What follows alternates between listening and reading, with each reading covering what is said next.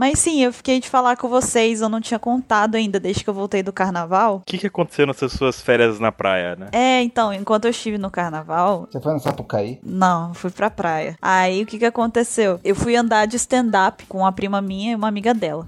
andar de stand-up. Imagina ela contando umas piadas, né? Ela foi andar de stand-up.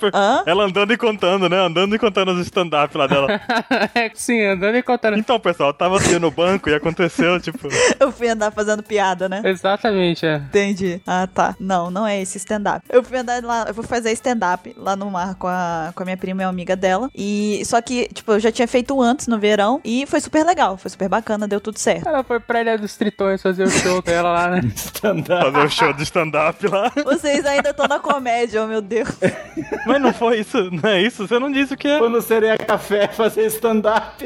Não é tipo assim, você não sobe na prancha e todo mundo que tá na água começa a ouvir você contar piada, não é isso. Ah, stand-up paddle, é isso? Stand up paddle. É, exatamente. Mas é porque a gente re- reduz o nome, stand-up, entendeu? Uhum. Ah, entendi. Aquele, com sua piada na prancha. Beleza. Eu vou, eu vou explicar pra quem não sabe. Stand-up paddle basicamente fica em cima de uma prancha que é muito similar à prancha de surf. E aí você fica em pé nela com um remo. E aí você tem que se empurrar nele, né? Você vai remar em cima da prancha. Basicamente é isso. É o surf pra quem não sabe surfar, é isso. Basicamente, é. Ok. Nossa, praticantes de stand-up vão me dar um rage gigante. Vão, eles eles vão pegar os remos, Caio. Vai todo mundo acertar você com o remo. Você vai ver. Mas é, você deve conseguir bem, né? Porque você fica mais perto da prancha, é mais fácil ficar em pé, né? Por conta do eixo gravitacional, as coisas todas, né? O mais complicado de tudo é quando o instrutor fala assim, fica em pé. Eu falo, eu já tô em pé. Ele achava que eu tava ainda ajoelhada, sabe? Ai, meu Deus. Ela tá sempre ao nível do mar, né? Ah, O que aconteceu? A segunda vez que eu fui andar agora no carnaval, que eu fui fazer stand-up paddle, quando a gente tava caminhando pra lá, era no final da praia. Ah, Eu ficava com a minha família numa, num extremo da praia e esse, esse stand-up ficava no final. Aí a gente caminhou até lá, conforme a gente tava caminhando, eu tava olhando que o mar tava muito agitado. A gente caminhava, eu reparei que tava com muita onda, tava muito bravo o mar. Era uma marolinha, mas pra ela. Aí eu falei com a minha prima, eu falei, olha, não vai dar certo. Esse negócio tá muito bravo, tal, tá muito agitado o mar. Chegando lá, o lugar que a gente tinha feito já não tava mais lá, tava uma outra pessoa, a gente resolveu fazer com essa pessoa. Ah, agora que eu entendi por que, que tu foi fazer stand-up no mar. Foi pra acalmar o mar, né? Contar umas piadas e ele ficar. Ah, pra ele ficar relax. É, exatamente. Agora que eu vou entender. Mas tava bravo, ela foi lá, fique calma, eu vou te contar umas coisas aqui. Vocês vão ver se ele ficou calmo. Se ele gostou da piada, vocês vão ver. Você ficou zoando a menina com o Poseidon? Caramba, foi o retorno do Poseidon. Aí, ó, foi a vingança. Caramba, velho. Foi a vingança. Poseidon se vingou. Se vingou da Boruto. É isso, 27. Tô prevendo is- spoiler, vai, fala. Pessoal, fica a dica, não brinque com Poseidon, que ele pode revidar. Poseidon é um cara que não sabe brincar. Não entende, não entende piada. Ele não tem senso de humor. Já começou a ficar estranho, porque quando a gente chegou lá, da primeira vez era outra pessoa, foi um procedimento totalmente diferente. Dessa segunda vez que a gente foi, o cara colocou colete na gente, A boia de pato. pediu pra gente assinar um termo, sabe? Tipo, colocar um telefone de emergência, um monte de coisa. Gente, o cara tá achando que eu vou andar de jet ski no inferno, sabe? Você falou sua idade pra ele? Não adianta, não acredita. As pessoas olham pra mim e acreditam. Garotinha, fique calma. Isso me lembra uma outra história de quando eu fui no cinema ver Jogos Mortais, mas fica pra um próximo Apex Cash. Mas me deu esse problema também, sabe? De idade e tal. Ele, o cara foi perguntar pra minha prima. Eu falei, olha só, eu sou mais velha que ela, tá? Na verdade, bem mais velha. Mas o cara não acreditou. Enfim, ele me fez assinar um termo lá, colocar o nome de um monte de gente, uns telefones de contato. Mandou, aí eu peguei, li tudo direitinho pra ver se tava tudo certo. Eu descobri que a mulher dele era advogada e tudo mais. Eu Falei, gente, ok, agora eu entendi a cautela toda, mas ok. Aí a minha prima falou, vai indo na frente, enquanto a gente vai se ajeitando aqui pra ir também. Eu Falei, ok, vou na frente. Velho truque do Cavaleiro Zodíaco, né, cara? É sempre assim, a ingenuidade não tem fim. Eu fui indo, né? cara. Aí conforme eu estava indo, o cara falou assim: olha, o mar está muito agitado, naturalmente, você vai ter que. vai ter dificuldade pra chegar até atravessar as ondas, porque só pode fazer a- depois das ondas, senão você vai cair, obviamente. Aí eu fui tentando atravessar. O que que aconteceu? Eu fui tomando uma série de caldos no mar, porque eu não conseguia, porque eu, com toda a minha força, que, né, com, com o qual eu fui abençoada, que não é muita, eu não conseguia carregar a prancha, porque a prancha não era exatamente a de fibra, era uma um pouco maior e mais grossa, pesada também. Aí eu fui tomando várias cacetadas, várias porradas da água. Quantos caldos você tomou? Ah, olha, eu- parei no 10. Eu parei de contar. Tá bom. Mas aí, o que que aconteceu? Eu fui desviando pro lado, pra lateral, pra poder conseguir não ter tanto impacto com a onda. Conforme eu fui andando para o lado, eu acabei pisando em um recife de pedras que tava debaixo da água, não dava pra ver que tava ali. Eu pisei nele e na hora que eu senti, eu falei, ferrou, né? Vou me machucar se eu ficar aqui. Então eu vou sair. Só que conforme eu fui sair de lá, uma onda quebrou exatamente em cima de mim. O que? E era uma onda assim muito grande. Não precisa de muito pra ser maior que eu, né? Então a onda era muito grande. Não, não precisa. Uma marola. Não era uma marola, não, tá? Era uma onda assim de uns 10 centímetros, né? Coisa assim. Uns 15, uns 15. Aquelas que os bebês pegam. Vem aqui, ondinha. Na beirada da praia, assim, na pontinha. Essa foi a onda dela. Quebrou nela. Aquela que você molha os pés, assim, né? Vou molhar os pés aqui. Do lado tinha um bebê, ela se afogando. Exatamente. Igual o Ruff quando cai na água. Era, era buru. E a prima gritando, fica de pé, fica de pé. Sabe aquela cena do Kiko que ele tá tipo, socorro! Ele só sai nadando no alto, assim. Era eu. Alguém atirou um coco em ti, né? Igual o Chaves fazia. Foi, jogaram várias boias, no final um coco ainda. Mas o que que aconteceu? Eu, a onda quebrou em cima de mim, aí o stand-up ele bateu em mim e ele me arremessou pro fundo do mar e eu bati de costas na pedra que tava no fundo do mar. Só que a minha sorte é que eu estava com o colete, então eu não me cortei nas costas, mas eu cortei meus dois pés. Eu estou com dois cortes grandes na sola do pé e cortei a mão e tal. Não. Um pouco perto daqui da, da, da lateral do pé também. É uma cavaleira do zodíaco. Me cortei toda. Isso tudo é muito relativo. Dois cortes grandes relativos ao seu pé, o tamanho do pé, né? É, tem- eles têm, sei lá, uns 3, 4 dedos, assim, de questão de tamanho, sabe? Relativos ao teu dedo também, né? Dedos seus, né? Porque se for dedo meu, você perdeu o pé, né? Se for. Quatro dedos meus, você perdeu o pé inteiro já. Cara, eu acho que esse aqui é o início de podcast. Na verdade, é o podcast em que vocês mais zoaram o meu tamanho. Em um pequeno espaço de tempo, tá? Parem pra, organ- pra pensar nisso. Foi tudo verdade. Quer dizer que então o mar quebrou a parede em você.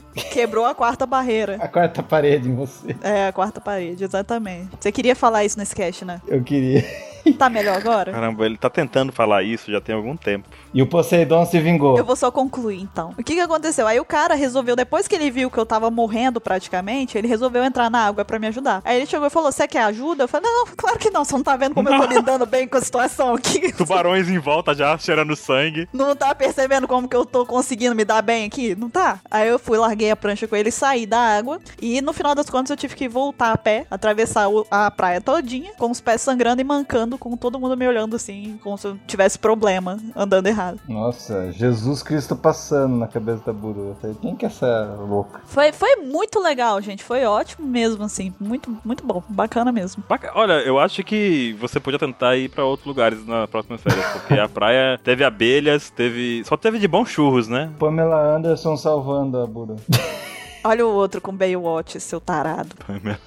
Mas enfim, eu sobrevivi. O importante é que eu sobrevivi. Eu sobrevivi. Mas é sempre assim, toda vez que eu vou pra praia, verão, carnaval, essas coisas, sempre eu volto com alguma história assim. Então, Alguma história espartana. mais ou menos, né? Mas tá tudo bem agora. Não, o momento de tu desistir disso claramente não foi feito pra você. É, ela tem que entender isso. Não, deu certo da primeira vez. A segunda vez que não deu certo. A culpa foi do mar, não foi minha. Não, você ter zoado a sua prima lá no Poseidon. Vou fazer de novo mesmo, não ligo. Era a mesma prima do Poseidon? Não, não era, não era não. Porque se fosse a mesma, foi ela que atiçou o mar pra te pegar. Ela viu o mar, né? Falou assim: vou levar aquela trouxa. Que ela vai, né? É. Ela falou assim: Olha, eu vi no Apex Cash que ela gravou que tudo aquilo foi plano dela, aquele negócio de te chamar. Não, mas minha prima sabe. Hoje em dia, minha prima que eu, que eu enganei, ela sabe de todas as mentiras que eu contei pra ela já. Inclusive, eu me lembrem de contar outras em outros Apex Cash. Tem mais. Caramba. A pessoa se orgulha disso, né? Eu tô ficando com dúvida se eu posso confiar nela, sabe agora? Ah, tá. O cara que não aceita recomendação de nada, né? Não, mas é confiança, pelo menos você sabe que eu vou assistir um dia, né? Não. Não, a gente não sabe. Não. Não, não sabe. Da próxima vez você tem que rezar pelo Djavan. Oi? Eu, eu. Eu, eu não sei se eu devo perguntar. Devo? Não, não pergunta, deixa assim. Tá bom então. Eu vou falar o porquê. Porque tem uma música do Djavan que ele fala que ele é o rei do mar. É uma música insuportável. Ouçam depois.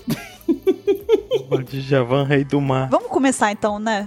Eu sou o rei, eu sou o rei. Não, depois que a gente já aguentou, tô cantando, né, com uma mochi. Ninguém é obrigado aqui. Ninguém é obrigado a ouvir Djavan. É muito bom, é muito bom.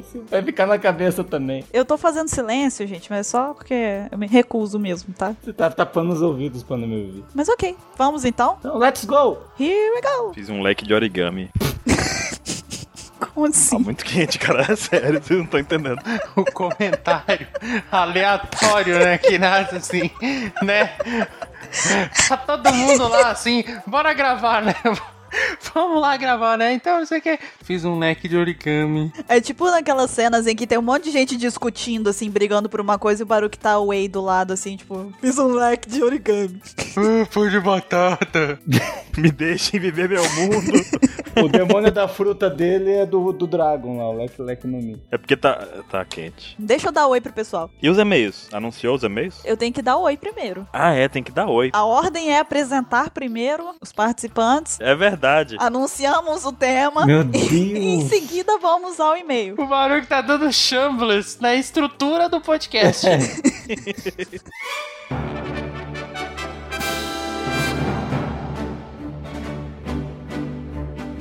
Olá, jovens! Bem-vindos a mais um Apex Cash. Eu sou a Bururu. Hoje eu estou aqui com o Baruque, E com muito calor. com o Mr. Caio Oi! e com o Mr. 27. Ai!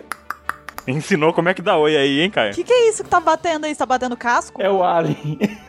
Tá bom. Essa semana a gente vai fazer a parte 2 do Apex Cash sobre os momentos marcantes. Nós vamos aqui falar, lembrarmos de alguns momentos que foram muito marcantes em One Piece e vamos ver como que eles marcaram as nossas vidas também. Mas antes de mais nada, nós vamos para a leitura dos e-mails.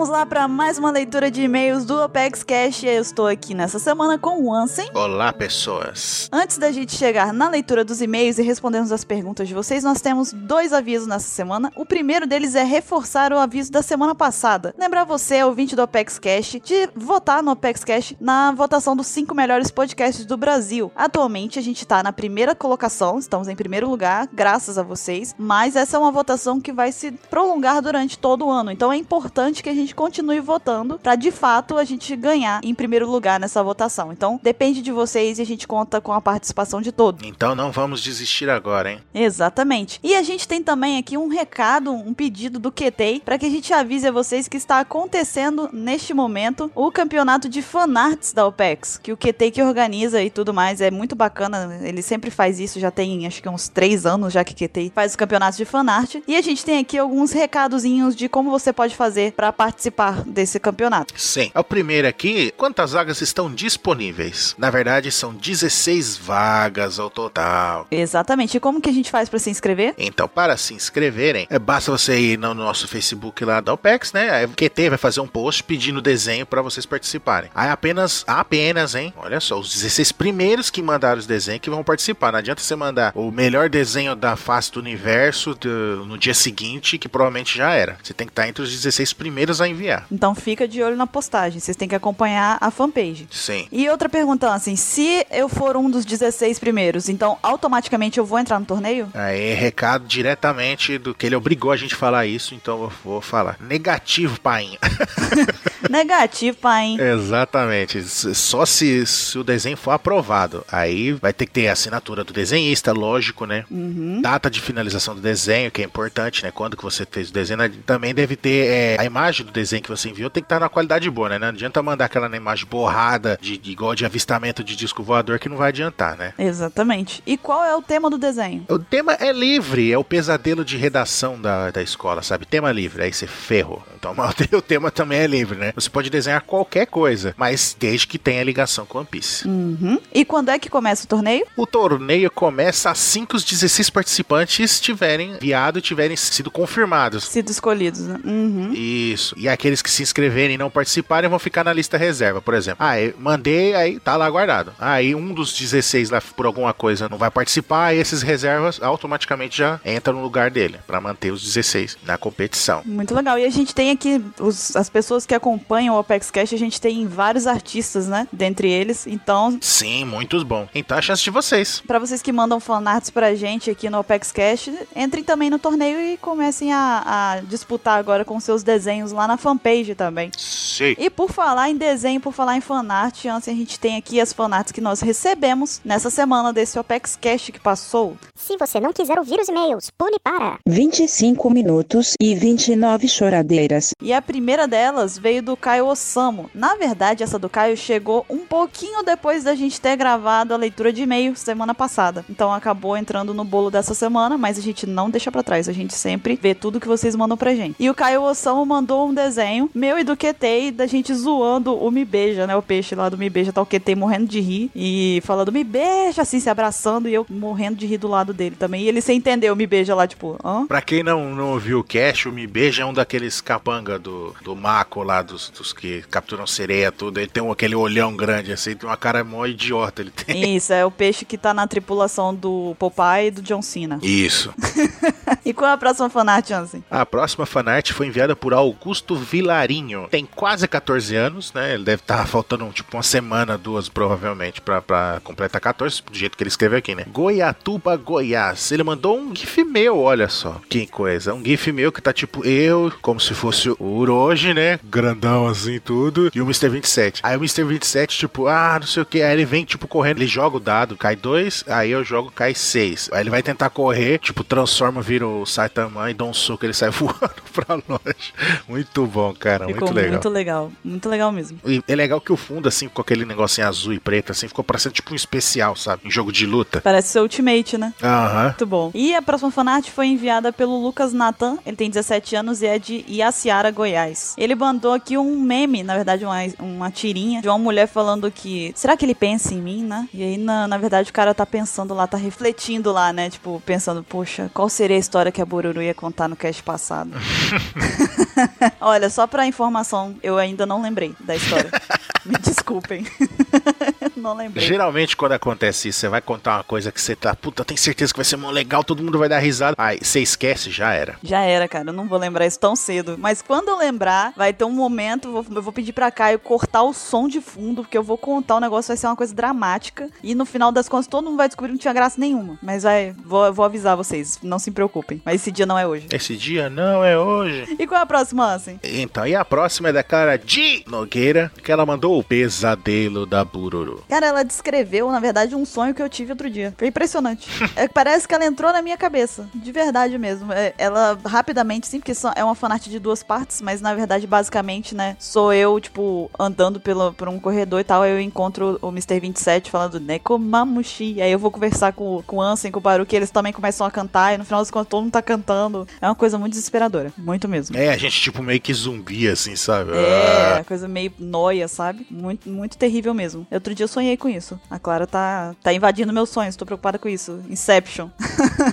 A próxima fanart é do Matheus José de Almeida, ele tem 17 anos, é de Sorocaba, São Paulo, e ele fez a luta entre o Baruque e o Baruque Reverso, né? Ele tá tipo, pô, bora fazer umas miçangas, cara. Ele, ah, vá pro caralho, sabe? Eles estão brigando. E uma, um- uma, um, tipo, uma nota, reparem, na, na onomatopeia, né? Croft. E a chuva. Sim, perfeito. A chuva tá chovendo roupas. Muito bom, muito bom mesmo. Qual a próxima, Ansem? A próxima foi enviada por Mário Souza, 18 anos, Bahia. Ele mandou mais algumas Jolly Rogers, né? Da OPEX. E o pessoal não desiste de mandar, continua mandando, muito legal. E ele mandou aqui, tipo, uma do Capitão K, né? A caveirinha com a asinha e uma areola. Essa é inédita. A gente não tinha visto ainda dele. Uma random com interrogação.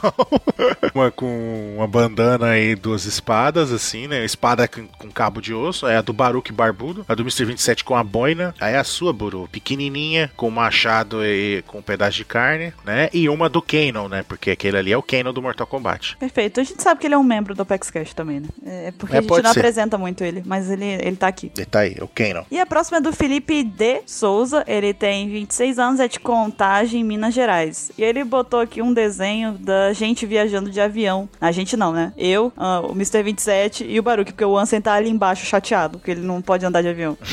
o Mr. 27 e o Baruque estão dormindo tranquilamente e eu estou lá desesperada segurando a, a cruzinha igual a do Chopper em Thriller Bark. E é realmente isso daí mesmo que acontece. Vocês estão. Vocês são moscas que estão me vigiando e estão vendo o meu dia a dia. Eu reparei outra coisa. Tem as gaivotas ali e você tá com colarzinho com pé de coelho. Ou, sei lá. Sim, é isso mesmo. Eu tô com toda a sorte que eu posso ter ali. E qual é a próxima, assim? A próxima e última fanart foi enviada por Douglas Souza Vieira, também de 18 anos, de Imperatriz Maranhão. E ele mostrou referências do 27. Na verdade, é uma referência, né? Da série Supernatural no episódio 6. Agora, não sei se é da, de qual temporada que é. O nome do episódio é Our Little World. Quando ele, ele tá assistindo, quando né, ele se depara com, com a seguinte frase: Vão para o gráfico inferior, na página 27.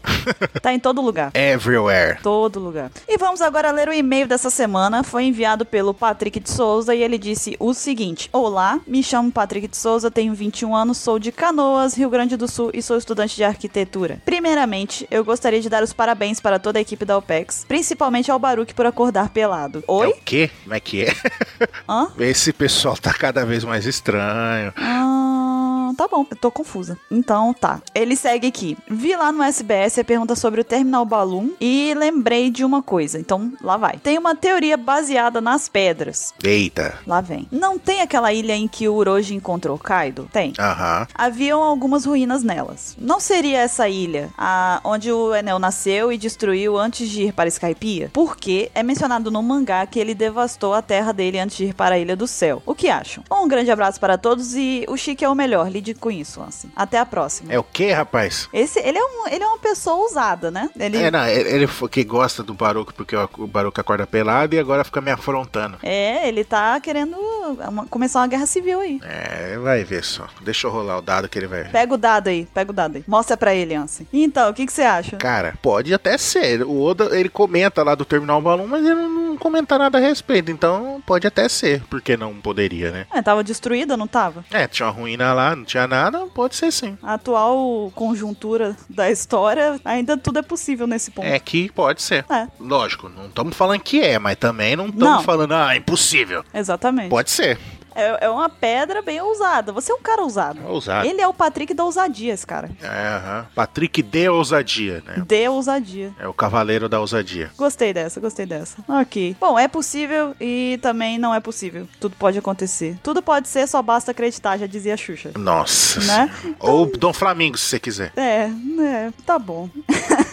Depois dessa, acho que é melhor a gente ir pra pergunta que a gente recebeu essa semana, assim. A pergunta foi enviada por Mário Lima, 15 anos, Salvador, Bahia. Estudante. Ele diz aqui: Eu vou começar o SBS. Espera, tô no lugar errado. Olá, jovens. Agora sim eu acertei, eu acho.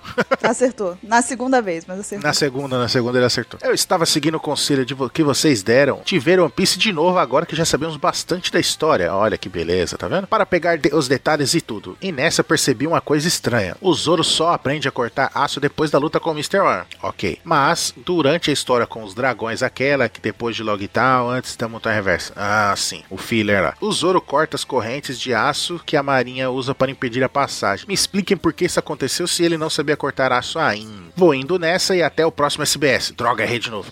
Coitado, gente. Esse aí sofreu um Chambliss também, né? Aí sofreu um Chambras. Já veio com o Chambras. Vítima do Chambliss. Foi, chegou chamblado, foi embora no Chambliss todo, tá trocando as pernas, foi embora andando torto. E outra, ele, é- ele realmente tá muito afetado pelo Chambers porque ele caiu no truque, no genjutsu da Toei. Aí fazendo a referência a Naruto aí, ó, pra dizer que eu odeio Naruto, tá vendo? É, então, mesmo assim é o genjutsu da Toei. Porque isso é um filler, meu caro Mario, que não é o do Mario Bros. Que Mario? Ah, sim.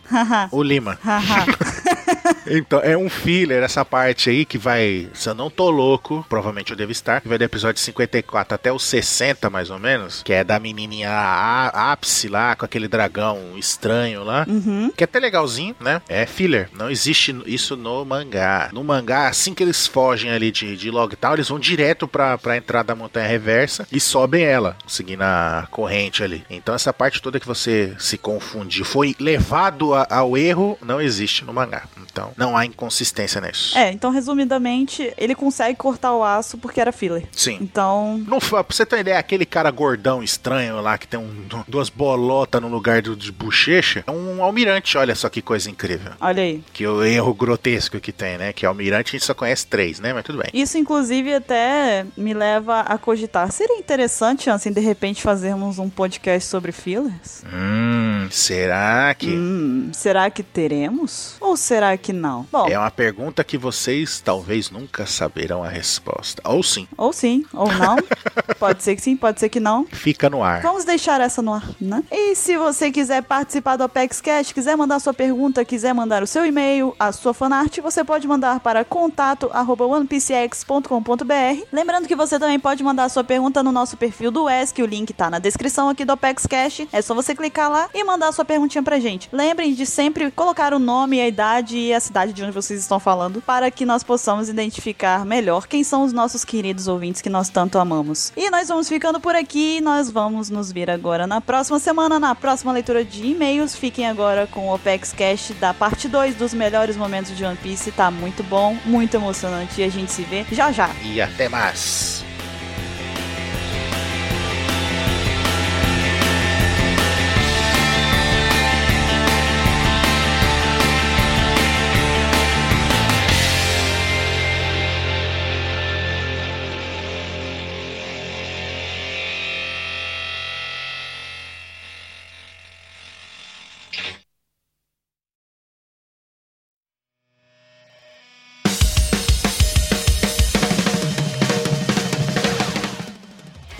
Volta com o tema principal do Apex Cash. E se você não escutou ainda o Momentos Marcantes de One Piece que a gente gravou anteriormente, o link tá aqui na descrição. A gente falou de alguns que você vai perceber que não vão estar aqui, obviamente, que foram do começo da história. A gente dividiu porque são vários momentos marcantes em One Piece. Então, pra ficar mais legal a dinâmica do podcast de modo geral, a gente resolveu dividir e colocar em várias partes. Então, qual é o primeiro que a gente tem aqui nesse podcast de hoje, meus queridos? Vou ver como é que estar com esse. Esse é bem pesado. Mas todos vão ser pesados, são momentos marcantes. Então vamos, vamos, vamos, vamos começar então. Vem, Baruque. Pô, vou chorar. Pode chorar, pode chorar. Encosta sua cabecinha no meu ombro e chora. E conta toda a sua mágoa. Não tá. Vem. E nós vamos começar esse cast aqui com um momento especial, onde na verdade surgiram os ninjas cortadores de cebola, onde homens soaram pelos olhos, né? Soaram, né? Igual, igual, igual sinos.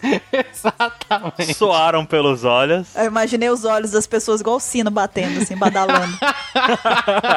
badalando. badalando. Onde os homens suaram pelos olhos. O que que aconteceu? Que momento é esse? O que aconteceu foi o funeral de um navio, né? Que foi o funeral do Mary. No final da saga de Skypiea, a gente viu que o Mary já não servia mais pra navegar, né? Foi dito que eles precisaram de um navio novo. E no final da saga de Water 7, o que acontece é que eles são salvos pelo Mary, mas ao mesmo tempo o Mary não tem mais condições de continuar inteiro. Ele literalmente é queimado, né? Recebe um funeral viking. Uhum. E você percebe lá nesse, nessa parte da história, no mangá e no anime. No anime ficou muito emocionante, que teve toda a musiquinha especial de fundo. A gente vê o, todos os Mugiwaras e suas lembranças com esse momento do funeral, com essas com- lembranças com o Mary em especial. A gente fica assim, cara, eu fiquei muito confuso nesse dia, porque primeiro eu não esperava que fosse acontecer um funeral pro navio, né? Depois, o que aconteceu foi que eu fiquei realmente emocionado de verdade. Mostrou que, na verdade, o Mary era um companheiro deles ali de aventura, né? Não era só o navio deles. O Mary tinha uma alma. Klabautarman. Klabauterman.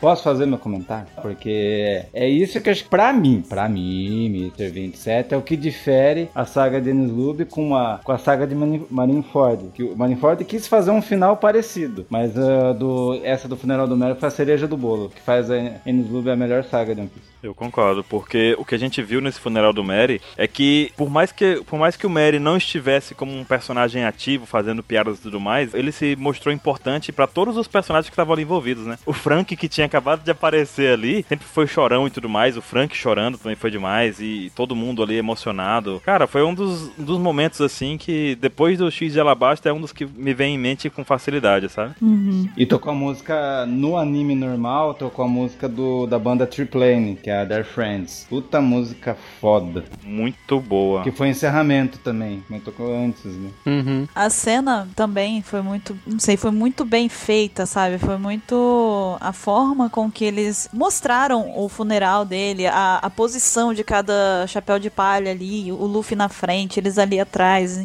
a forma como cada um deles estava demonstrando a dor deles ali de, de dizer adeus ao Mary. É, foi, foi tudo. Eu achei que foi um, um pacote muito completo a forma com que foi é, mostrado isso. Desde a trilha sonora, a animação, a fotografia da, da imagem dali, de como que foi feito. Eu achei. É, porra, foi muito foda. Muito foda mesmo. Eu fico arrepiado aqui, ó. Eu fui lembrando disso e fui arrepiando aqui, cara. Meu braço foi só subindo. assim. Tô arrepiada só de lembrar também. Mas vocês lembram como é que foi o desenrolar da cena? Que, tipo, pra mim foi perfeito, porque começa com o Luffy indo queimar o navio e tal, aí o, o Usopp tá lá de Sogeking, né?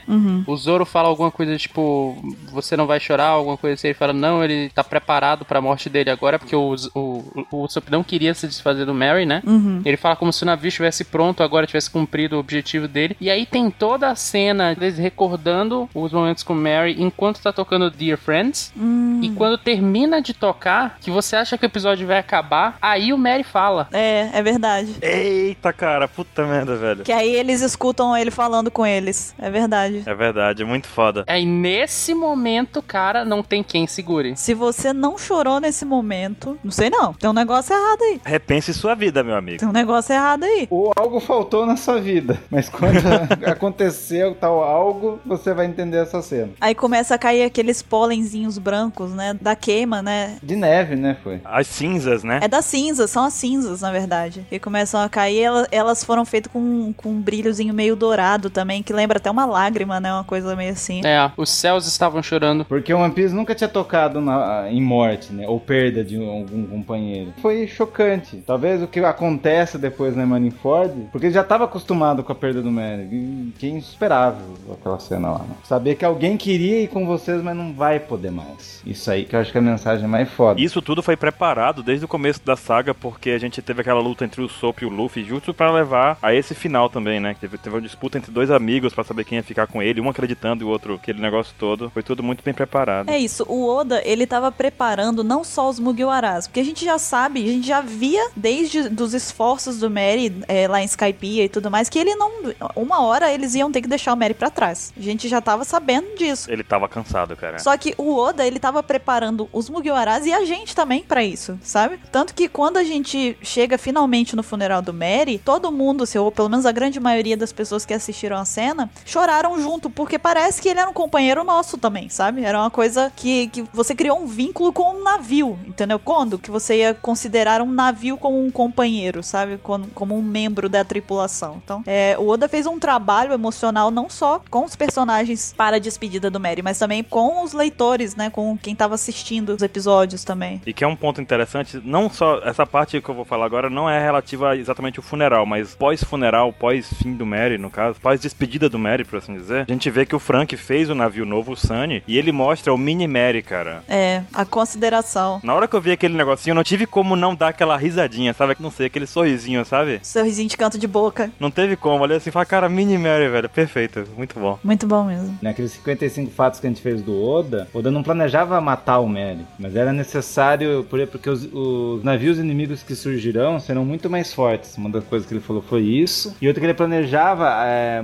acabar com o Merry em um ano, quando começou a saga do Other Seven, mas no fim levou três anos. É porque o Mary é o Mary, né? Mary é, é companheiro. O Mary ainda é, pra mim, melhor do que o Sunny. Assim, em termos de, de... Personalidade. No meu S2, no meu coraçãozinho. Mas tem o Cabal Terman do Sunny, já mostrou em especial isso. Bom, mais pra frente na saga de Thriller Bark, já nos finzinhos, né, de Thriller Bark, a gente tem mais um momento muito marcante. Pois é, a gente tem um momento muito, muito foda. Se a gente teve um momento triste com o funeral do Mary, a gente agora teve um momento muito, muito épico. Que foi o momento em que todos os Mugiwaras foram derrotados, né? Estavam lá, bem assim, né? Eles enfrentaram o Moria, aí ficaram cansados e tal, o Luffy ficou arrebentado, tava todo mundo lá meio destruído e apareceu o Kuma, né? E aí ele passou o rodo em todo mundo, Não no sentido de pegou todo mundo, né? é, no sentido de derrubou todo mundo. E aí, quando ele fez isso, só sobrou um membro logo de cara, que foi o Zoro. E o Zoro surgiu lá, depois apareceu o Sanji e tal. Mais pra frente gente descobre que até o Brook tava meio acordado, enfim. Mas o Zoro foi quem lutou contra o Kuma. E foi o Zoro quem se sacrificou pra manter o, o bando vivo. Mas o Zoro bateu no Sandy, o Sandy também levantou. Mas o Sanji tava tão quebrado que o Zoro conseguiu bater nele e derrubar ainda, sabe? É, não, esse não é o foco do tema, né? Não, não, É, não é, não é, não é. não é o objetivo aqui. Haverão pessoas que falarão isso. Haverão, mas esse dia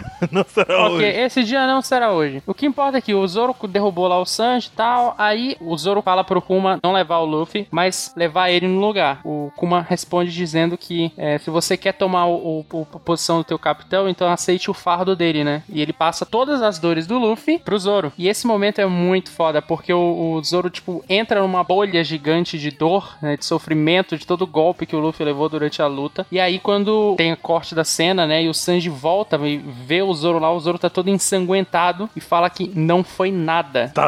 Cara, essa cena é muito épica. É demais, é demais. E é engraçado assim que a gente vê ele experimentando a bolinha da dor e já parecia gigantesca, né, cara? Ele, Sim. ele mergulhou numa bolha de dor depois disso. Depois daquela pequena morte, ele mergulhou na bolota. Tinha sangue saindo do olho dele, tinha sangue saindo de todo lugar ali do Zoro. Sim, cara, foi muito foda. Ele experimentou uma bolha do tamanho da Bururu e já morreu, e aí tomou-lhe uma bolha do tamanho do capeleto ali, né? E Como- qual foi a da agressão gratuita que eu não... Eu, tô, eu estou em silêncio aqui. Estou escutando os comentários dos meus colegas de Ai, meu podcast. Do. Do nada, dois pés na minha cara. Hoje eu falei com o capeta ele falou assim: Ah, eu tô procurando aqui um parafuso com dois burus de tal de tamanho. Já vende assim nas lojas? dois burus. será que o Buru vai virar uma medida primordial? Não, eu falei, pô, ela nem tá aqui no chat, por que você tá fazendo isso? O capeleto ele faz involuntário já. Eu falei com ele que de tanto ele brincar com isso, um dia na prova da faculdade, se tiver alguma coisa de medição, ele vai errar de propósito. E eu vou rir. vou falar bem feito. O pessoal tá querendo mudar na régua lá, milímetros, colocar bururu. Tem dois bururus. Vai, vai entrar pro sistema internacional de medição. De acordo com o SI, essa. Ainda é melhor do que dizer que uma espada tem uma hora e meia de tamanho, né? mas enfim. Verdade. Concordo.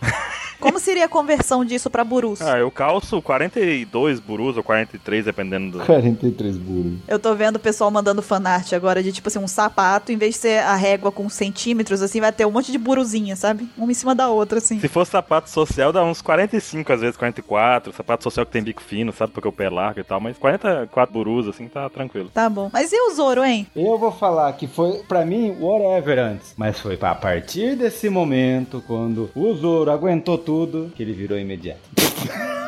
Na sua cabeça. Também, cara. Eu também, eu concordo, eu concordo. Você falou disso naquele cast de imediatos. Pra mim, a Nami, se falasse quem que é imediato, eu falava que era Nami, de boas, tranquilamente. Mas quando o Zoro aguentou isso, pra mim, a partir daí, é o cara braço direito, é o cara plano B, é o cara, é esse aí, é o Zoro. É o cara. E o, o Zoro, cara, eu acho que tem um, um ponto nisso que eu acho muito importante, que é o Zoro deixou de lado todo o sonho dele, todo, pelo sonho do Luffy. Uhum. Naquele momento, com aquela atitude, né? É, ele disse: se eu quero ser o melhor espadachim do mundo, tipo, se eu não conseguir levar o meu capitão pra ser o, o rei dos piratas, eu não tenho direito de ser o melhor espadachim do mundo. Tipo, ele bota o sonho do Luffy acima do dele. Eu acho isso muito, muito foda, sabe? A dedicação do Zoro, ele mostra ali todo o sentimento que ele tem pelo bando. Porque a gente sempre teve aquela ideia de que, ah, os Mugiwaras estão juntos, eles se amam e tal, tudo mais, mas eles também estão atrás de um objetivo, né? Por isso, isso que liga eles, cada um tem o seu sonho. E o Zoro, nesse momento, mostrou que ele tá lá pelo sonho dele, mas principalmente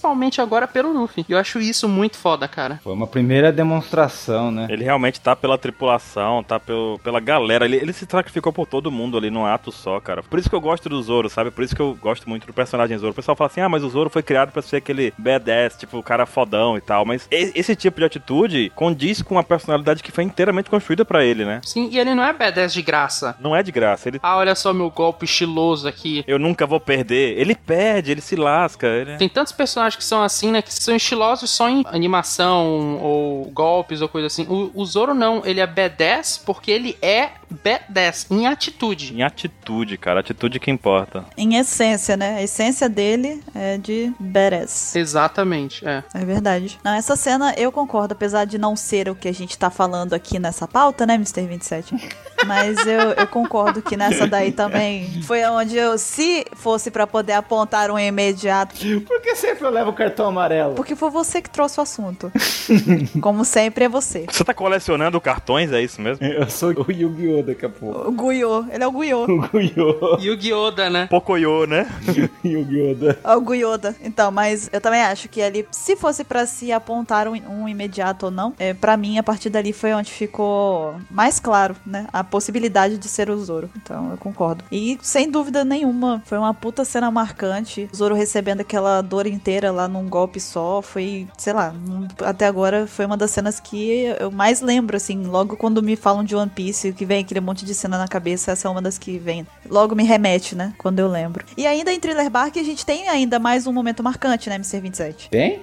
Ai, meu Deus. Tá na pauta! Não, ele sabe, ele sabe, ele faz, porque, é, não sei. Olha, o usuário dele tá inativo na pauta. Não, eu tô aqui, ó, tô vendo. Meu hack olha de longe. É porque ele já tá na outra pauta, a pauta secreta. Eu já quebrei a quarta parede da pau.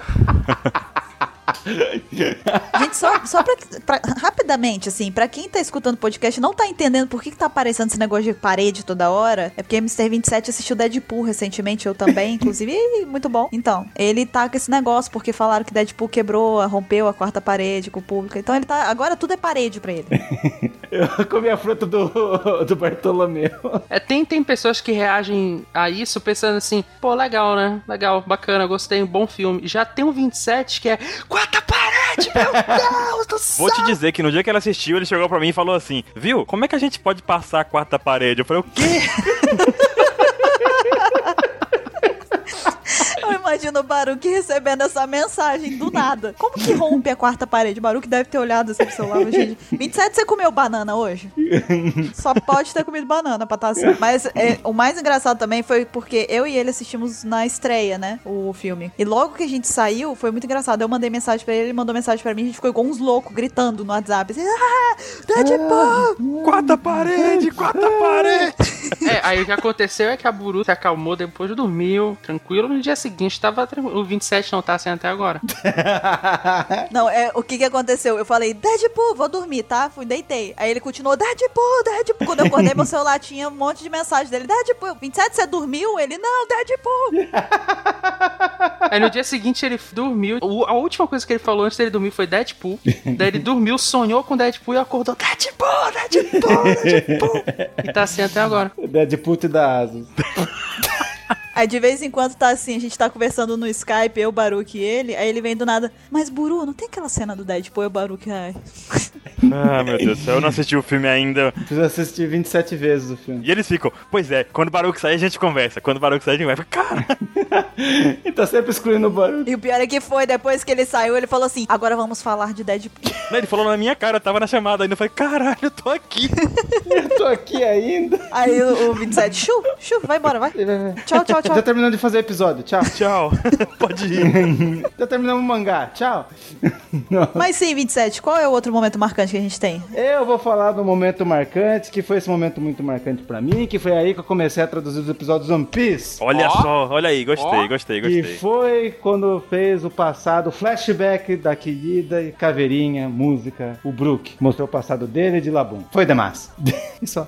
Que maravilhoso. eu, eu vou contar um negócio. O 27, ele começou a fazer a parte da tradução da coisa do mangá. Foi no mangá isso aí, não foi 27? Não, foi no episódio. No, no episódio, no episódio. No episódio, ele começou no episódio do Brook, beleza. Não muito distante, acho que foi ano passado, a gente começou a fazer as versões coloridas do mangá e a gente pensou assim, cara, a gente tem que fazer a versão colorida numa edição meio que da melhor forma que a gente puder, né? E a gente pegou o capítulo que aparece essa cena do passado do Brook da Labum, né? E como é que o Brook morre e tudo mais, sabe? E a gente pegou esse capítulo pra fazer a versão colorida e a gente fez praticamente juntos pelo Skype, porque eu precisava da ajuda dele pra poder, a gente fez a onomatopeia dos sons, tudo mais, né? Colocou todo o significado, tudo bonitinho e tal. E a gente foi fazendo, eu, eu concordo assim, depois de fazer essa versão toda do colorido e tudo mais, aquilo me deixou com mais empatia pelo Brook ainda, sabe? Porque eu assisti uma vez, mas depois eu fui ver tudo com muita calma, todos os quadros do que aconteceu do mangá e tudo mais. E o passado do Brook é, é muito emocionante, é triste, é muito triste, cara, na verdade, né? É, porque para pra pensar. Imagina só você passar anos sozinho navegando rumo rumo a lugar nenhum, sabe? Sua tripulação toda tá morta, você tá dentro do navio em que sua tripulação morreu, e você tá ali, tipo, sem ter o que fazer, sem nada, sem ninguém, sem, sabe, sozinho. E tinham músicos e aconteceu que falou assim, eles estavam, vamos cantar então, estavam todos envenenados, vamos cantar então nossa última canção aqui. Ai, cara, essa cena, meu Deus, eu chorei muito com essa cena. E aí ele começa, quinteto, aí cada um tá, tava até, yo, ho, ho, ho, tá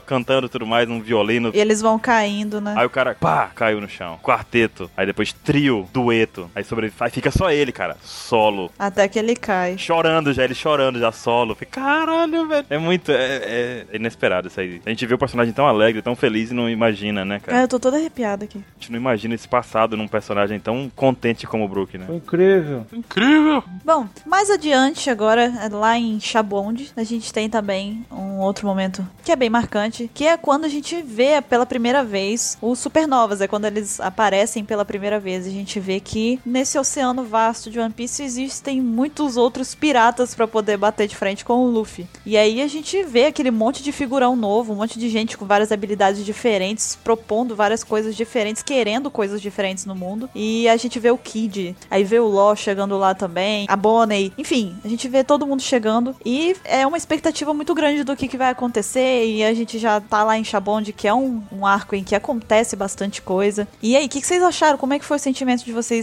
quando a gente foi apresentado pela primeira vez aos supernovas? Olha, eu achei interessante porque assim, a gente passou o anime inteiro até aquele momento, né? É tipo assistindo o Luffy e pensando assim, caraca, o Luffy tá fazendo muita coisa, né? O Luffy, tipo, tirou o pior caminho possível e tá passando por ele. E aí o que a gente percebe nesse momento é que tem 11 caras que estão passando pelo mesmo que o Luffy. E chegaram lá com tanto sucesso quanto ele, ou até mais, como o caso do Kid, né? Que ele conseguiu uma recompensa até maior. Discute-se se o Kid ele conseguiu a recompensa por ele ter feito coisas contra o governo ou por ele ser simplesmente maligno, né? Tipo, ser cruel. Porque dizem que ele é cruel nos atos dele, né? E aí a recompensa sobe por conta da, da periculosidade dele. Só que tu vê que tem gente lá tão foda quanto o Luffy, cada um com um poder mais louco do que o outro, né? Tipo, Orochi, por exemplo. ele vai citando cada um, né? Tipo, Bonnie, LOL, Kid, e vai mostrando um pouco do poder deles, né? Vai- Sim, E isso é muito foda, cara. O momento que o, aparece a sombra do T-Rex lá, do, Drake, né? do Drake, cara, meu Deus, muito foda, velho. Nossa, cara, foi muito bom, muito bom. Uma coisa que a gente tem que deixar claro pra todo mundo, eu acho que é bom aproveitar esse, só pra rapidão, o Supernova. O que, que é Supernova? Supernova é, aquele, é os caras que chegam lá com mais de 100 mil. 100 milhões em um ano. Um ano de carreira? Não, acho que, que chega até a Grand Line. Não, Headline, né? Pra chegar a Headline. Porque eu vejo muita gente falando, ah, mas o, o Deus do Sop agora também é um Supernova. O Sandy também. Não, já era. Chegou ali com mais de 100 milhões. E lembrando também, é legal lembrar que aqueles que aparecem ali são os que são considerados a pior geração, né? Porque a gente também tem o Cavendish, por exemplo, que é um supernova. Só que ele não tava lá. É, ele foi um ano antes. Ele foi um ano antes, né? Não, mas assim, é bom lembrar que não são só aqueles que estão ali. Não aconteceu uma vez só isso. Existem outros. Sim, todo ano tem uma geração nova. É. Todo ano tem uma geração nova. É aquela é a pior geração porque chegaram mais pessoas perigosas no mesmo,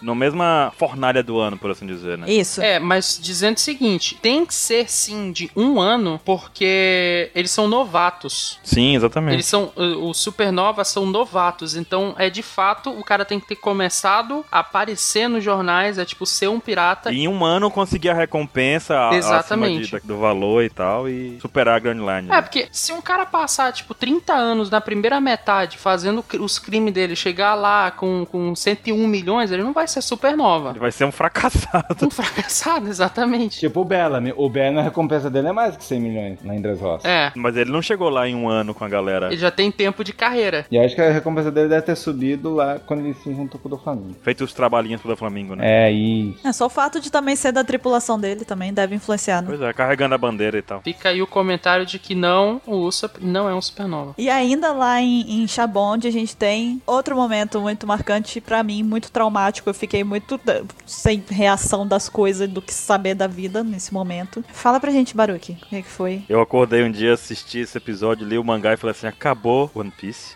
falei, vai acabar assim? Já o que será acabou? da minha vida, Jéssica? Tipo, Acabou, da. Já acabou, Kuma? Já acabou, Mugiwaras? naquele tempo não tinha o meme daquele cara que falava assim: acabar, sabe? Não existia essa piada. Então, eu olhei assim e falei, cara, todo mundo foi derrotado. Um por um, um atrás do outro.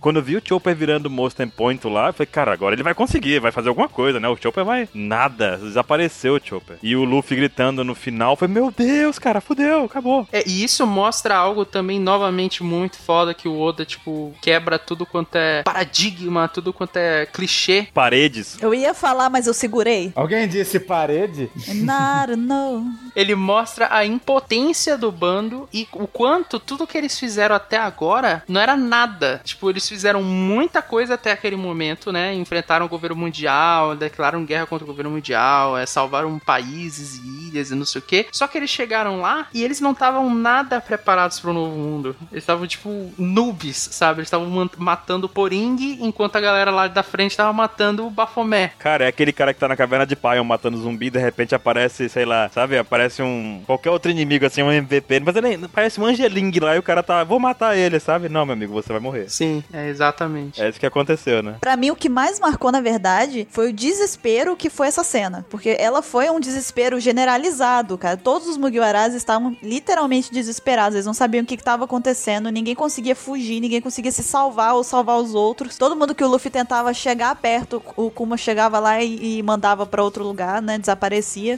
E no final das contas, o Luffy, quando ele cai de joelho, que ele começa a se remoer, assim, sabe? Esfregar a cara na areia. Nossa, E cara. bater. Eu- gente, eu fiquei desesperada assistindo aquilo. Eu ficava assim, em- estática, sabe? Em, em- sei lá, em, em- choque mesmo. Porque eu Uhum. ficava pensando, gente, o que, que, vai ser agora? O que, que vai acontecer, sabe? E é sempre muito, muito marcante ver o Luffy sofrendo de verdade. Porque é muito raro isso acontecer com ele. Uhum. É muito raro ver ele realmente desesperado com uma situação. Verdade. E quando isso acontece, você sabe que é porque o negócio é pesado. É realmente pesado. Não, e nessas horas eu dou mais valor ao anime do que ao mangá nessas cenas, porque a Sim. dublagem me passa uma agonia tão grande como passou nessa cena. Caramba. Exatamente. E a dubladora do Luffy, a Seiyu, ou seja lá o que que vão reclamar, porque, né? Fala dublador, ah, é Seiyu. Aí tu fala Seiyu, ah, é dublador. Enfim, mas enfim. A Seiyu do Luffy, ela é sensacional, essa senhorinha. Demais. Ela faz muito bem essas cenas de, de desespero, de choro, de tal. É muito foda. Eu fico até hoje, não é porque eu gosto da Robin, tá? Mas eu fico até hoje com essa cena viva na memória, que é a cena em que a Robin, o Kuma tá vindo em direção a ela, ela estica o braço pro Luffy, assim, pra ele ajudar ela e, tipo, ele não Cara. chega a tempo. Cara, é, aquilo ali é demonstração vívida do desespero, de ele não conseguir chegar a tempo pra salvar ninguém. Eu, é realmente muito foda essa cena, muito marcante mesmo. E eu acho foda que, tipo, tem um momento que o, tipo, trio monstro fala assim, vocês vão fugir e a gente vai enfrentar o Kuma. Tipo, fazer com que os outros saiam vivos. Você tá falando isso antes ou depois do segundo Kuma? Não, não, não. Tipo, no momento que eles estão lá tentando fugir, tipo, aparece o Sanji, aparece o Zoro pra tentar salvar eles. É que o Zoro é o primeiro, né?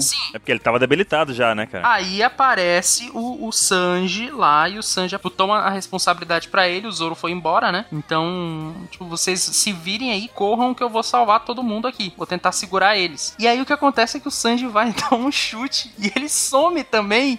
E aí tu pensa, caralho, meu Deus! O, tipo, o cara é o segundo mais forte ali. Cara, acabou o One Piece. Acabou. Acabou, o cara. que, que tá acontecendo, sabe? Nossa, cara, é muito desesperador. Ninguém duvida da força do Sanji, né? É, que todo mundo achou que todo mundo, ah, vencemos o Kuma. Todo mundo, que nem venceram o Oz. Todo mundo se juntou e venceu o Oz. Daí, ah, beleza. Vencemos. Daí apareceu outro Kuma. Depois apareceu o Sentomaru. Depois apareceu o Kizaru. Caraca. Aí acabou. Foi um inferno. Saber que você não vai ter força pra lidar e admitir a, a fuga. O Ruffy tava desesperado. Né? É, o Luffy não foge, né? Eu não sei se vocês já passaram por esse. Acho que sim, eu sou todos vocês aqui já. Aquele sentimento de impotência que você quer fazer algo e não pode, cara. É, é um sentimento muito ruim. E essa cena aí foi o que mostrou com todo, todo gosto do- desse sentimento pra gente, né? É, eu acho que você falou bem, Baruque. Acho que pra quem já passou por esse tipo de sensação, assistir essa cena é ainda mais impactante. Porque é como se você tivesse, você soubesse realmente, é, é a questão da empatia, né? Você consegue É. entender o que, que o Luffy tá sentindo ali. E aí você realmente é, fica angustiado, muito mais angustiado do que se você não tiver experimentado uma situação similar, né? Exatamente. E aí, logo depois disso daí, a gente vai pra, pra saga de Impel Down. E lá a gente tem, no finalzinho da saga, um outro momento bem marcante, muito legal, muito bacana que acontece. É, a gente tem um momento em que o Bonchan, nosso querido personagem aí, um dos, dos coadjuvantes favoritos, né? Ele surge Certeza. pra se sacrificar pra que o Luffy fuja de Impel Down. Cama de respeito. É, cara, ele é muito foda. Eu lembro que o Luffy meio que se pergunta assim, cadê o Bonchan? Porque ele acha que ele tá fugindo junto, né? E aí o Bonchan já responde lá de dentro, assim. Eu que abri. Fui eu que abri!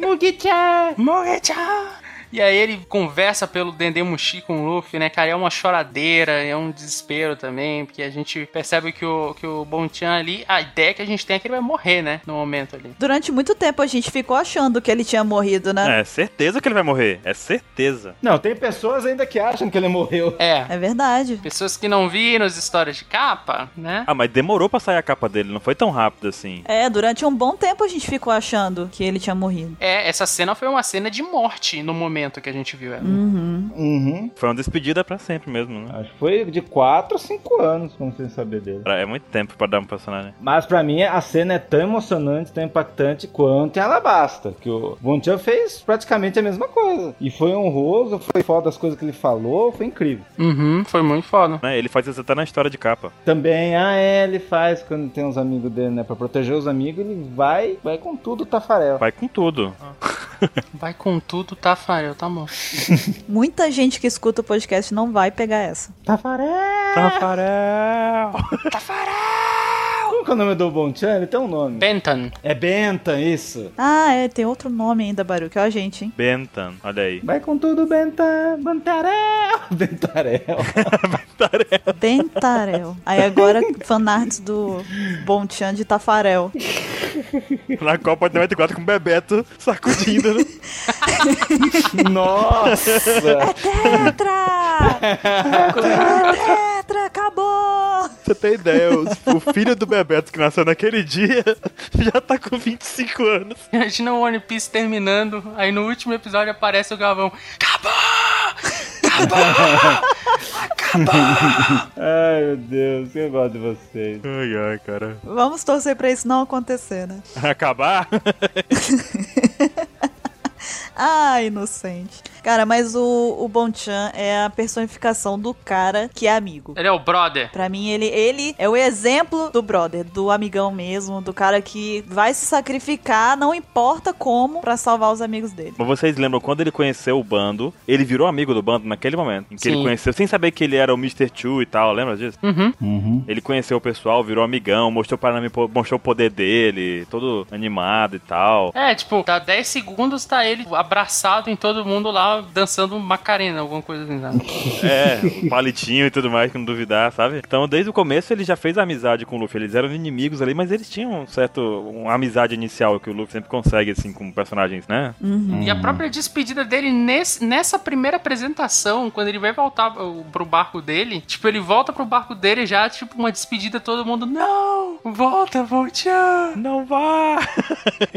Seja nosso na cama! Não. É o que, rapaz? É o que, rapaz?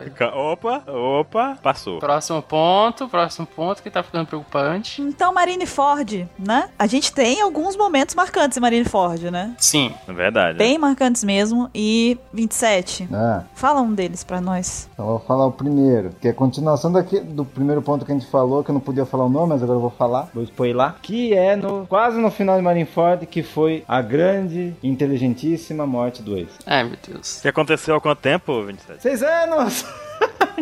Lá vamos nós, uns haters agora. Como diria pica-pau. E lá vamos nós. Vocês sabiam que já passou seis anos? Parece que foi ontem. Parece que foi seis anos atrás, cara. E ainda assim tem gente falando que é spoiler quando postamos coisa na page falando da morte do ex.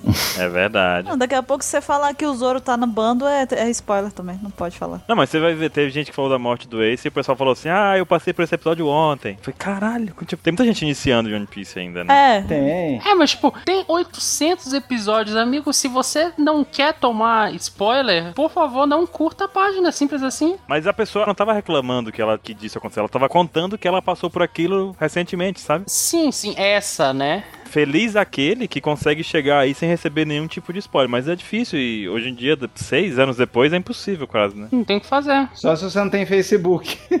Não, ou se você não for curioso, tipo assim, você tá assistindo e você não pesquisa na internet, você não conhece ninguém que assiste, você. É, se você colocar no Google, caramba, que legal aquele irmão do Luffy, que é o nome dele? Ace. Vou colocar no Google One Piece, Ace, morreu. Eu fiz isso. Eu fui procurar a imagem do Ace, aí o Google morre. Ace morre. Eu falei, pô, tá bom. Obrigado, Google. Obrigadão. Processo o Google. Pois é, não tem o que fazer. Mas enfim, a morte dele foi impactante ou não foi? Pra mim foi, mas foi mais por causa do Luffy do que por causa dele, assim. Tem a mesma sensação. Pelas consequências. Porque, tipo assim, não é culpa do Luffy que ele agiu errado ali, sabe? Não, mas tipo, foi a primeira morte confirmada, né? Não, a primeira morte que a gente viu acontecer na nossa frente. Sim. É verdade. É, porque sempre que a gente fala assim, ah, porque não morre personagem One Piece, morreu só esse, não sei o que, morreu, não sei o que. Aí todo mundo fala, é, mas e o Gold Roger? Gold Roger morreu. E Belemere? Flashback não conta. O coração. Não conta, o que a gente tá falando é mortes Tempo Morridas. corrente. No tempo presente. na nossa cara. na nossa frente ali, então é diferente. Sim. O Ace foi esse cara que mostrou pra gente que o mundo é perigoso ao ponto de alguém correr. Tipo, o Ace, que a gente sempre teve a ideia dele, a visão de um personagem extremamente forte, extremamente imponente com a Akuma dele, do tipologia de fogo, tipo aquele negócio todo. A gente viu esse cara, depois de ser resgatado, morrer com um soco. Exatamente. Isso foi muito impactante. E não só impactante no quesito assim, cara, o mu- o mundo tá perigoso, não foi só isso. perigoso. Caralho mesmo, cara. O mundo tá insano. O governo tem investido em segurança. Não, mas é assim, é quando você vê assim, ah, houve um assalto na rua, sabe? Balearam a fulano na rua. Não, foi mais que isso. A gente acompanha o Luffy e a gente viu as consequências que essa morte causou nele. A gente viu o Luffy primeiro bugado em Shabaldi lá com o pessoal com um bando separado e a gente viu o Luffy quebrar com a morte do Ace. E isso não é muito longe da realidade, cara. Quando você perde alguém Sim. que você ama, alguém que você cuida, o sentimento que você tem quando isso acontece, quando você perde essa pessoa, é o sentimento de quebrar, literalmente. Se você fosse um relógio, você parou de funcionar. E aquilo não vai voltar tão fácil, né? Então, a gente acompanhou de forma esplêndida a morte do Ace e as consequências dela pro Luffy e também para o mundo, né, cara? Que a gente também, depois disso, percebeu que a morte do Ace é- não foi só pro Luffy, não foi só ali. Foi uma morte que impactou diversos pontos no mundo de One Piece, né? Várias coisas, né? Mas foi muito mais a morte de outro personagem que a gente vai falar daqui a pouco, que é o Bala Branca, né? Sim. Sim. Causou o maior impacto, né? Mas o Ace sendo, tipo, o filho do Roger, aquele negócio todo, sabe? Uhum, não, sem dúvida, teve um peso. Então teve todo o impacto. Até porque o motivo da outra morte foi o Ace também, né? Sim, sim. Mais ou menos, tá, Baruch? Mais ou menos. É, é, mais ou menos. Que morte? Calma, vai chegar lá. Calma aí. Eu acho que assim, o que foi marcante pra mim foi porque eu me coloquei na posição do Luffy ali, não na do Ace, entende? Então assim, o Luffy, ele fez de tudo pra chegar ali e salvar o Ace, ele se mesmo tipo estando num extremo completamente oposto dos desafiantes dele lá em quesito de força, né? Porque o Luffy ali não era ninguém perto daquele pessoal. Não, o Luffy, o Luffy era ruim, a verdade é essa. Era arroz de festa na galera ali. É, ele era nada, ele era nada ali em quesito de força, mas mesmo assim ele ultrapassou todos os limites, entendeu? Pra poder conseguir libertar o Ace. E aí o Ace tomou uma decisão errada, na minha opinião, de, que foi a de ficar e tal, pra poder peitar o Akainu. E ainda, além disso tudo, sabe, da frustração dele mais uma vez não ter conseguido salvar alguém, não necessariamente por culpa dele ali, mas mais uma vez esse sentimento que ele acabou de passar, igual o Baruch falou, por um- uma situação traumática, que ele se separou do bando dele. Ele foi tentar salvar outra pessoa que era importante pra ele. Não conseguiu e a- além disso, ele ainda viu morrer, tipo assim, de camarote praticamente, sabe? Porque o, o Ace tava na frente dele, ele foi atravessado pelo Akainu com um punho na frente do Luffy. Eu coloquei no lugar dele na situação de você tá vendo acontecer aquilo com uma pessoa que é, é da sua família, sabe? Alguém que você ama. Então, assim, e ainda tem todo aquele discurso, sabe? Do, do Ace agradecer a ele por ter é, amado ele, por todos terem amado ele, mesmo ele nunca tendo achado que ele merecia e tal. E no final das contas, sabe, o, o, o Luffy clamando, ele implorando para as pessoas salvarem, ninguém tava fazendo nada, porque todo mundo sabia que não tinha o que ser feito. E aí, tipo, sei lá, no final das contas, aquela cena em que o Ace cai de barriga para baixo, que ele cai sorrindo e o Luffy levanta a cabeça e ele tá, tipo, não tá ali. O Luffy não tá ali, sabe? Ele, tá, ele, ele entra num estágio ali que é um. Não sei como o Baruch falou, ele quebra Bugou, cara, quebrou. ver aquilo pra mim foi uma coisa tão ruim, sabe? Assim, no sentido de eu ficar tão triste com aquilo, que foi aquilo que me marcou, na verdade, não exatamente, tipo, morte do Ace, mas tudo que envolvia ela, na verdade. Olha, pra mim, o Luffy salvou o o. O que aconteceu que é é igual acontece no League of Legends. O cara tá salvo. O que que você tem que fazer? O Aca- Aí o Caio grita no Skype. Continua correndo que tá tudo bem. Continua correndo. Aí eu vou lá e viro. Falo, não, vou dar uma porrada. Aí o Baruque dá a meia volta e se mata. Exatamente. Foi isso que aconteceu, sabe? O Ace foi leiteiro. Foi leiteiro. Entregou o leite. Piada interna total. E a gente vai repetir pra sempre, foi mal. Muito boa. Quando o pessoal entender. A gente já explicou já. Quem ouve o Apex Cash há mais tempo vai, vai entender. Não, mas foi como eu disse. É, Mais uma vez, o Luffy se culpou, mesmo não que ele precisasse se culpar, entende? Porque não foi culpa dele ali. Ele, ele cumpriu o objetivo dele, mas pra ele ali, ele não, não conseguiu. Porque mesmo nessas situações em que a pessoa toma uma decisão que vai é alheia a sua qualquer coisa que você possa fazer, mesmo assim, O resultado foi o mesmo, né? é, entendeu? É, Ele perdeu o irmão. Ele perdeu o irmão de toda forma. é. Independente do que ele tenha conseguido salvar ou não, da decisão certa ou errada do Ace, ele perdeu o irmão dele. Exatamente. E aquelas pessoas que falam que ele foi burro? Que ele foi, né? Ele foi leiteiro. É o que eu disse, ele tomou uma decisão errada. Ele não precisava ter ficado lá. É, ele caiu numa provocação. Aí tem gente que fala assim: ah, mas isso bate com o personagem, porque o Ace falou que não ia fugir nunca. Tudo bem, bate um personagem, bate, mas é uma decisão burra, é?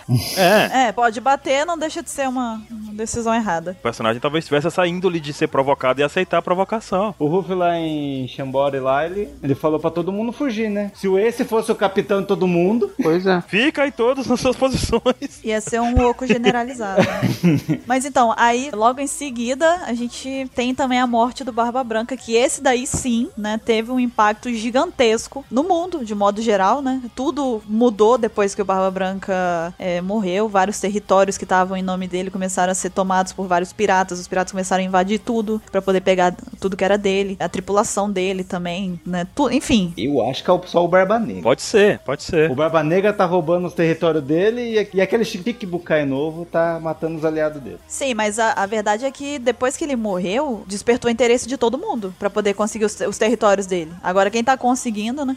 Hoje a gente entende algo melhor, que é o seguinte, a posição do- dos Yonkous não é somente ser o cara mais forte e ficar sentado num trono. Os Yonkous tinham a função de proteção de territórios também. Não no sentido de que ele- o objetivo deles era proteger, mas que eles tinham interesse naquele território e, ao- e sem querer querendo, decretava aquele território como dele e protegia de ataques de outros piratas, por assim dizer, ou criava uma situação de se houvesse um ataque, alguém ia lá reivindicar aquele território de volta. Então, a população em si, a- até a Ilha dos Titões, por exemplo, era protegida, né? Toda, os Yonkous protegiam territórios, eles protegem territórios sem querer querendo, na verdade, né? Barba Branca protegeu. Não, mas é, é, é porque assim, a gente tinha uma ideia que, ah, existe uma escala de poder e é isso. Tipo, o cara Yonkou, por quê? Porque ele é o cara mais forte. Só que não é isso. Na verdade, o cara é Yonkou porque ele é um imperador. E ele, se é um imperador, ele tem territórios. Ele tem territórios que ele protege, ele tem ilhas que estão sob o comando dele. Que ele tem interesses individuais naquele território, beleza, mas ao mesmo tempo ele dá a proteção que o povo precisa. E, e muita gente deve gostar dessa proteção que o Baba Branca oferecia. Sim, porque se chega um cara lá e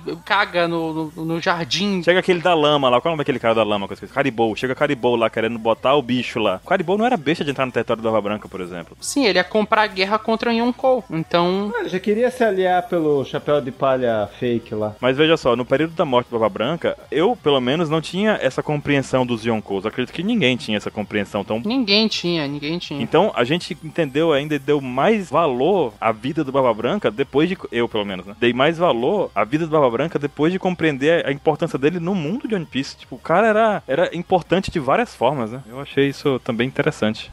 Sim, de fato. E outra coisa que acabou impactando bastante, junto com a morte do Barba Branca, aliás, a gente até é importante mencionar aqui o quão foda foi a morte do Barba Branca, né? Que o cara, ele é, ele é tão foda que ele morreu em pé, né? Sem nenhum arranhão nas costas também. Sem metade da uma cabeça. Foi metralhado ali o cara completamente de tudo quanto é forma Uhum. e morreu em pé no final de um discurso. Sim, e ele acabou por desencadear um caos antes dele morrer, porque foi outro momento marcante que vem comunado com, com a morte dele. Que foi o que, Baruque? Simplesmente ele afirmar em rede mundial, na Globo ao vivo, na CNN ao vivo de One Piece. Fez até aquele barulhinho do plantão.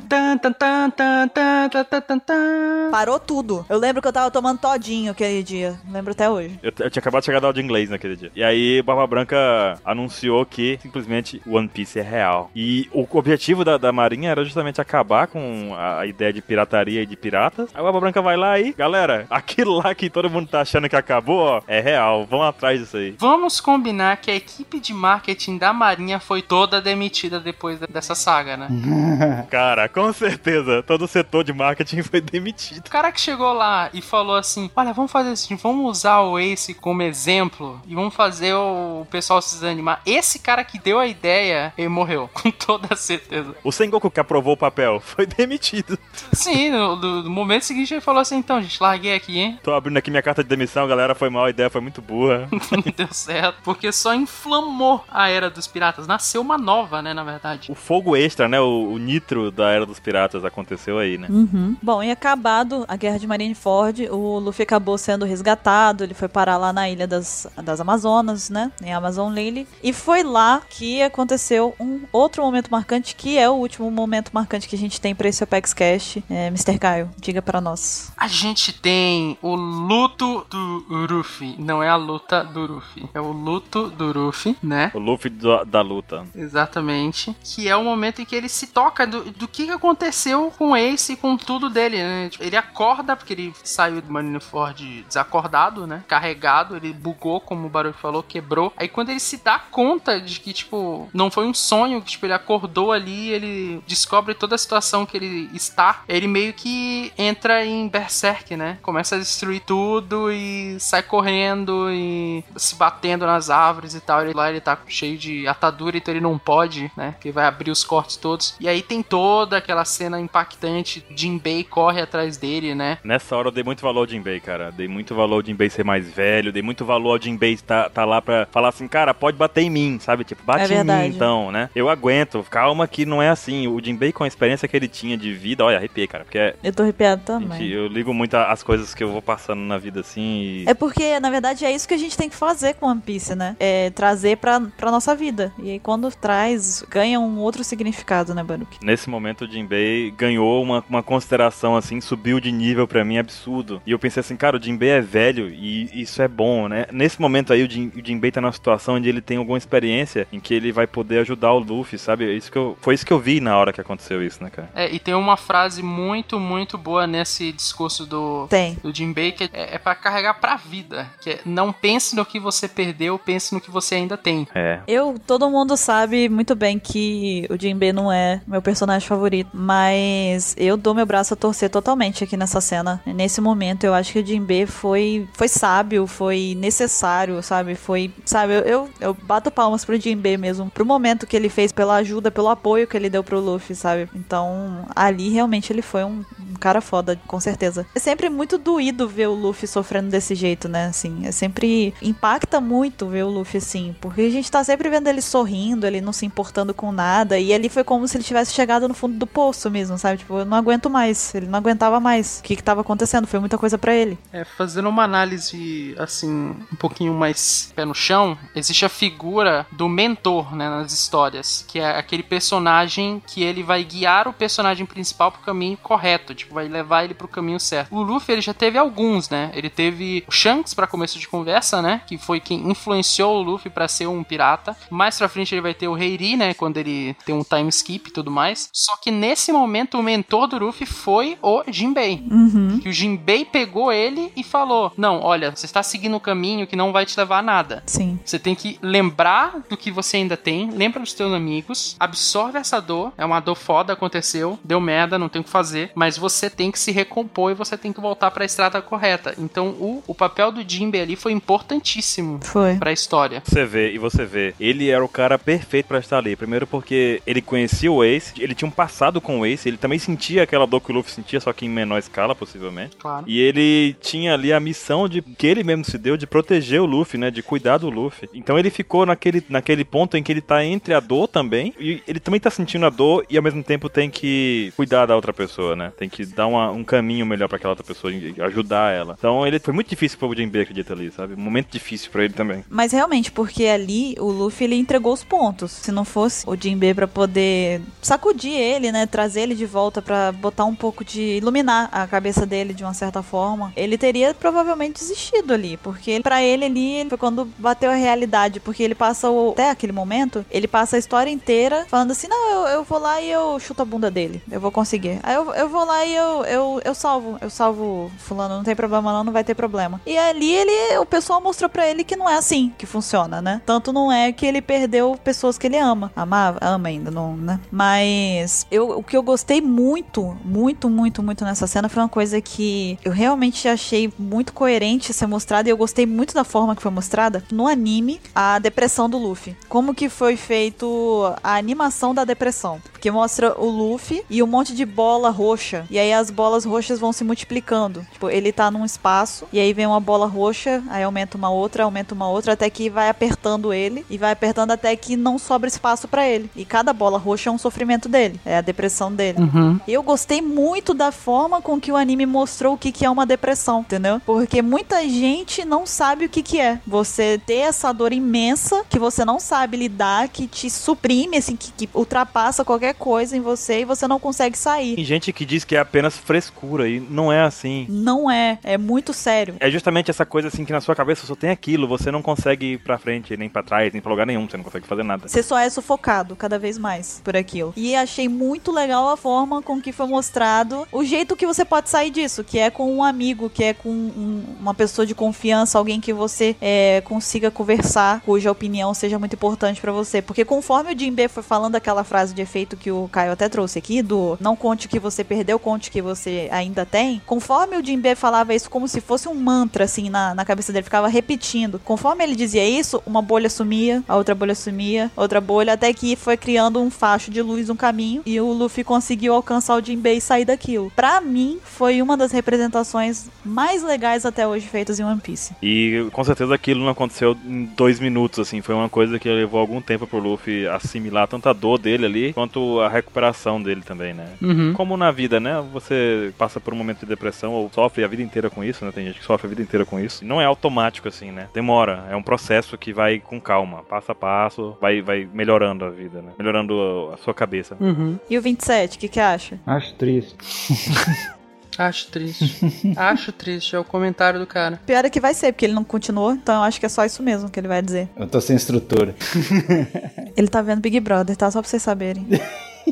Eu não acredito, cara. Ele tá, ele tá sim. Liga a sua webcam, 27. Fala exatamente ver o que, que você tá fazendo. Não, É, ele tá assim, gente, tá assim. Mostra a sua TV pra mim, por favor. Mostra a TV pra mim. não, não. Minha, minha TV não tá passando nada. Tá procurando canais que não tá funcionando. Ainda bem. Tá bom, no meio do podcast de momentos marcantes ele tá fazendo isso. Mas ok. Mas esse momento do Luffy é um dos que a gente já várias vezes aqui no podcast a gente já citou que são- One Piece tem momentos que se você assistir de verdade, assistir com o olho certo, você é, não assistir com o olho errado, Se você prestar atenção, você consegue tirar muita coisa pra levar pra sua vida em One Piece. E esse momento do, do Luffy de luto, do, do luto dele e tudo mais, todo o processo, é um desses momentos. Eu digo isso por experiência própria, porque eu usei esse momento pra mim, numa necessidade parecida com a do Luffy. E a, a frase do Jinbe funcionou pra mim, entende? Então, É, no meu caso, os momentos passaram antes de eu ter visto a cena, mas depois dela aconteceram coisas que a gente não tem como não relacionar, sabe? A essa situação do Jinbei e tudo mais. E quanto amigos fazem diferença na sua vida, né? Uhum. Então, lembrem de sempre prestar bastante atenção e assistir com muito carinho as cenas que o Oda traz nesses momentos marcantes, porque elas não são só um mero entretenimento. O Oda tá tentando passar um pouco de sabedoria pra gente. Exatamente. A sabedoria é ainda maior da nossa parte de perceber isso e repensar certas coisas na vida. Então, prestem atenção nisso daí. Então, esses foram os momentos marcantes desse Apex Cash. Obviamente, claro que a gente deixou passar alguns, vários. Então, agora é a vez de vocês, ouvintes do Apex Cash, de comentarem, mandarem e-mail pra gente de momentos marcantes que a gente não falou ainda. Mas, antes de mais nada, a gente não esqueceu de outros momentos que aconteceram depois do luto do Luffy, tá? A gente não esqueceu deles, a gente não colocou aqui por questões óbvias. A gente tá dividindo em várias partes esse Apex Cash, então a gente vai ficar por aqui, mas a gente sabe que tem outros a partir dali pra frente né? Então, se do luto do Luffy pra trás a gente esqueceu de alguma coisa, comentem, mandem por e-mail pra gente. Digam também desses momentos que a gente trouxe aqui, qual que vocês gostam mais, qual que emocionou mais, enfim, tudo mais. Participem, a gente vai ficando por aqui agora. Mas a gente se vê semana que vem no próximo Apex Cash. Até lá! Ah, Até mais! Falou, vou ligar o ventilador.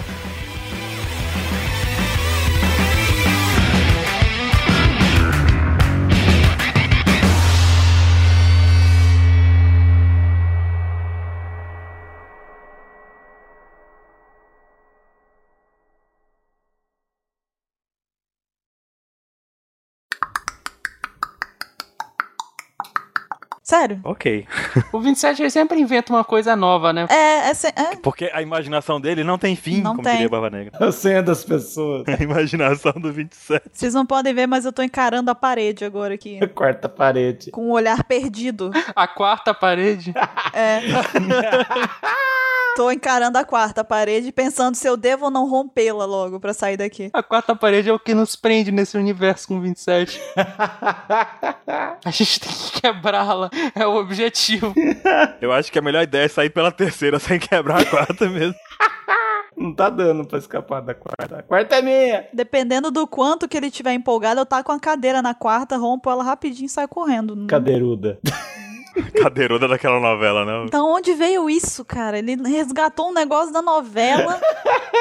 Os in- é, Indomáveis. Como é que era o nome daquela novela? Indomada. Era Indomada mesmo. Cara, o 27 tá maluco. Tá bom. Ai, meu Deus. Esse podcast vai ser difícil, eu já vi.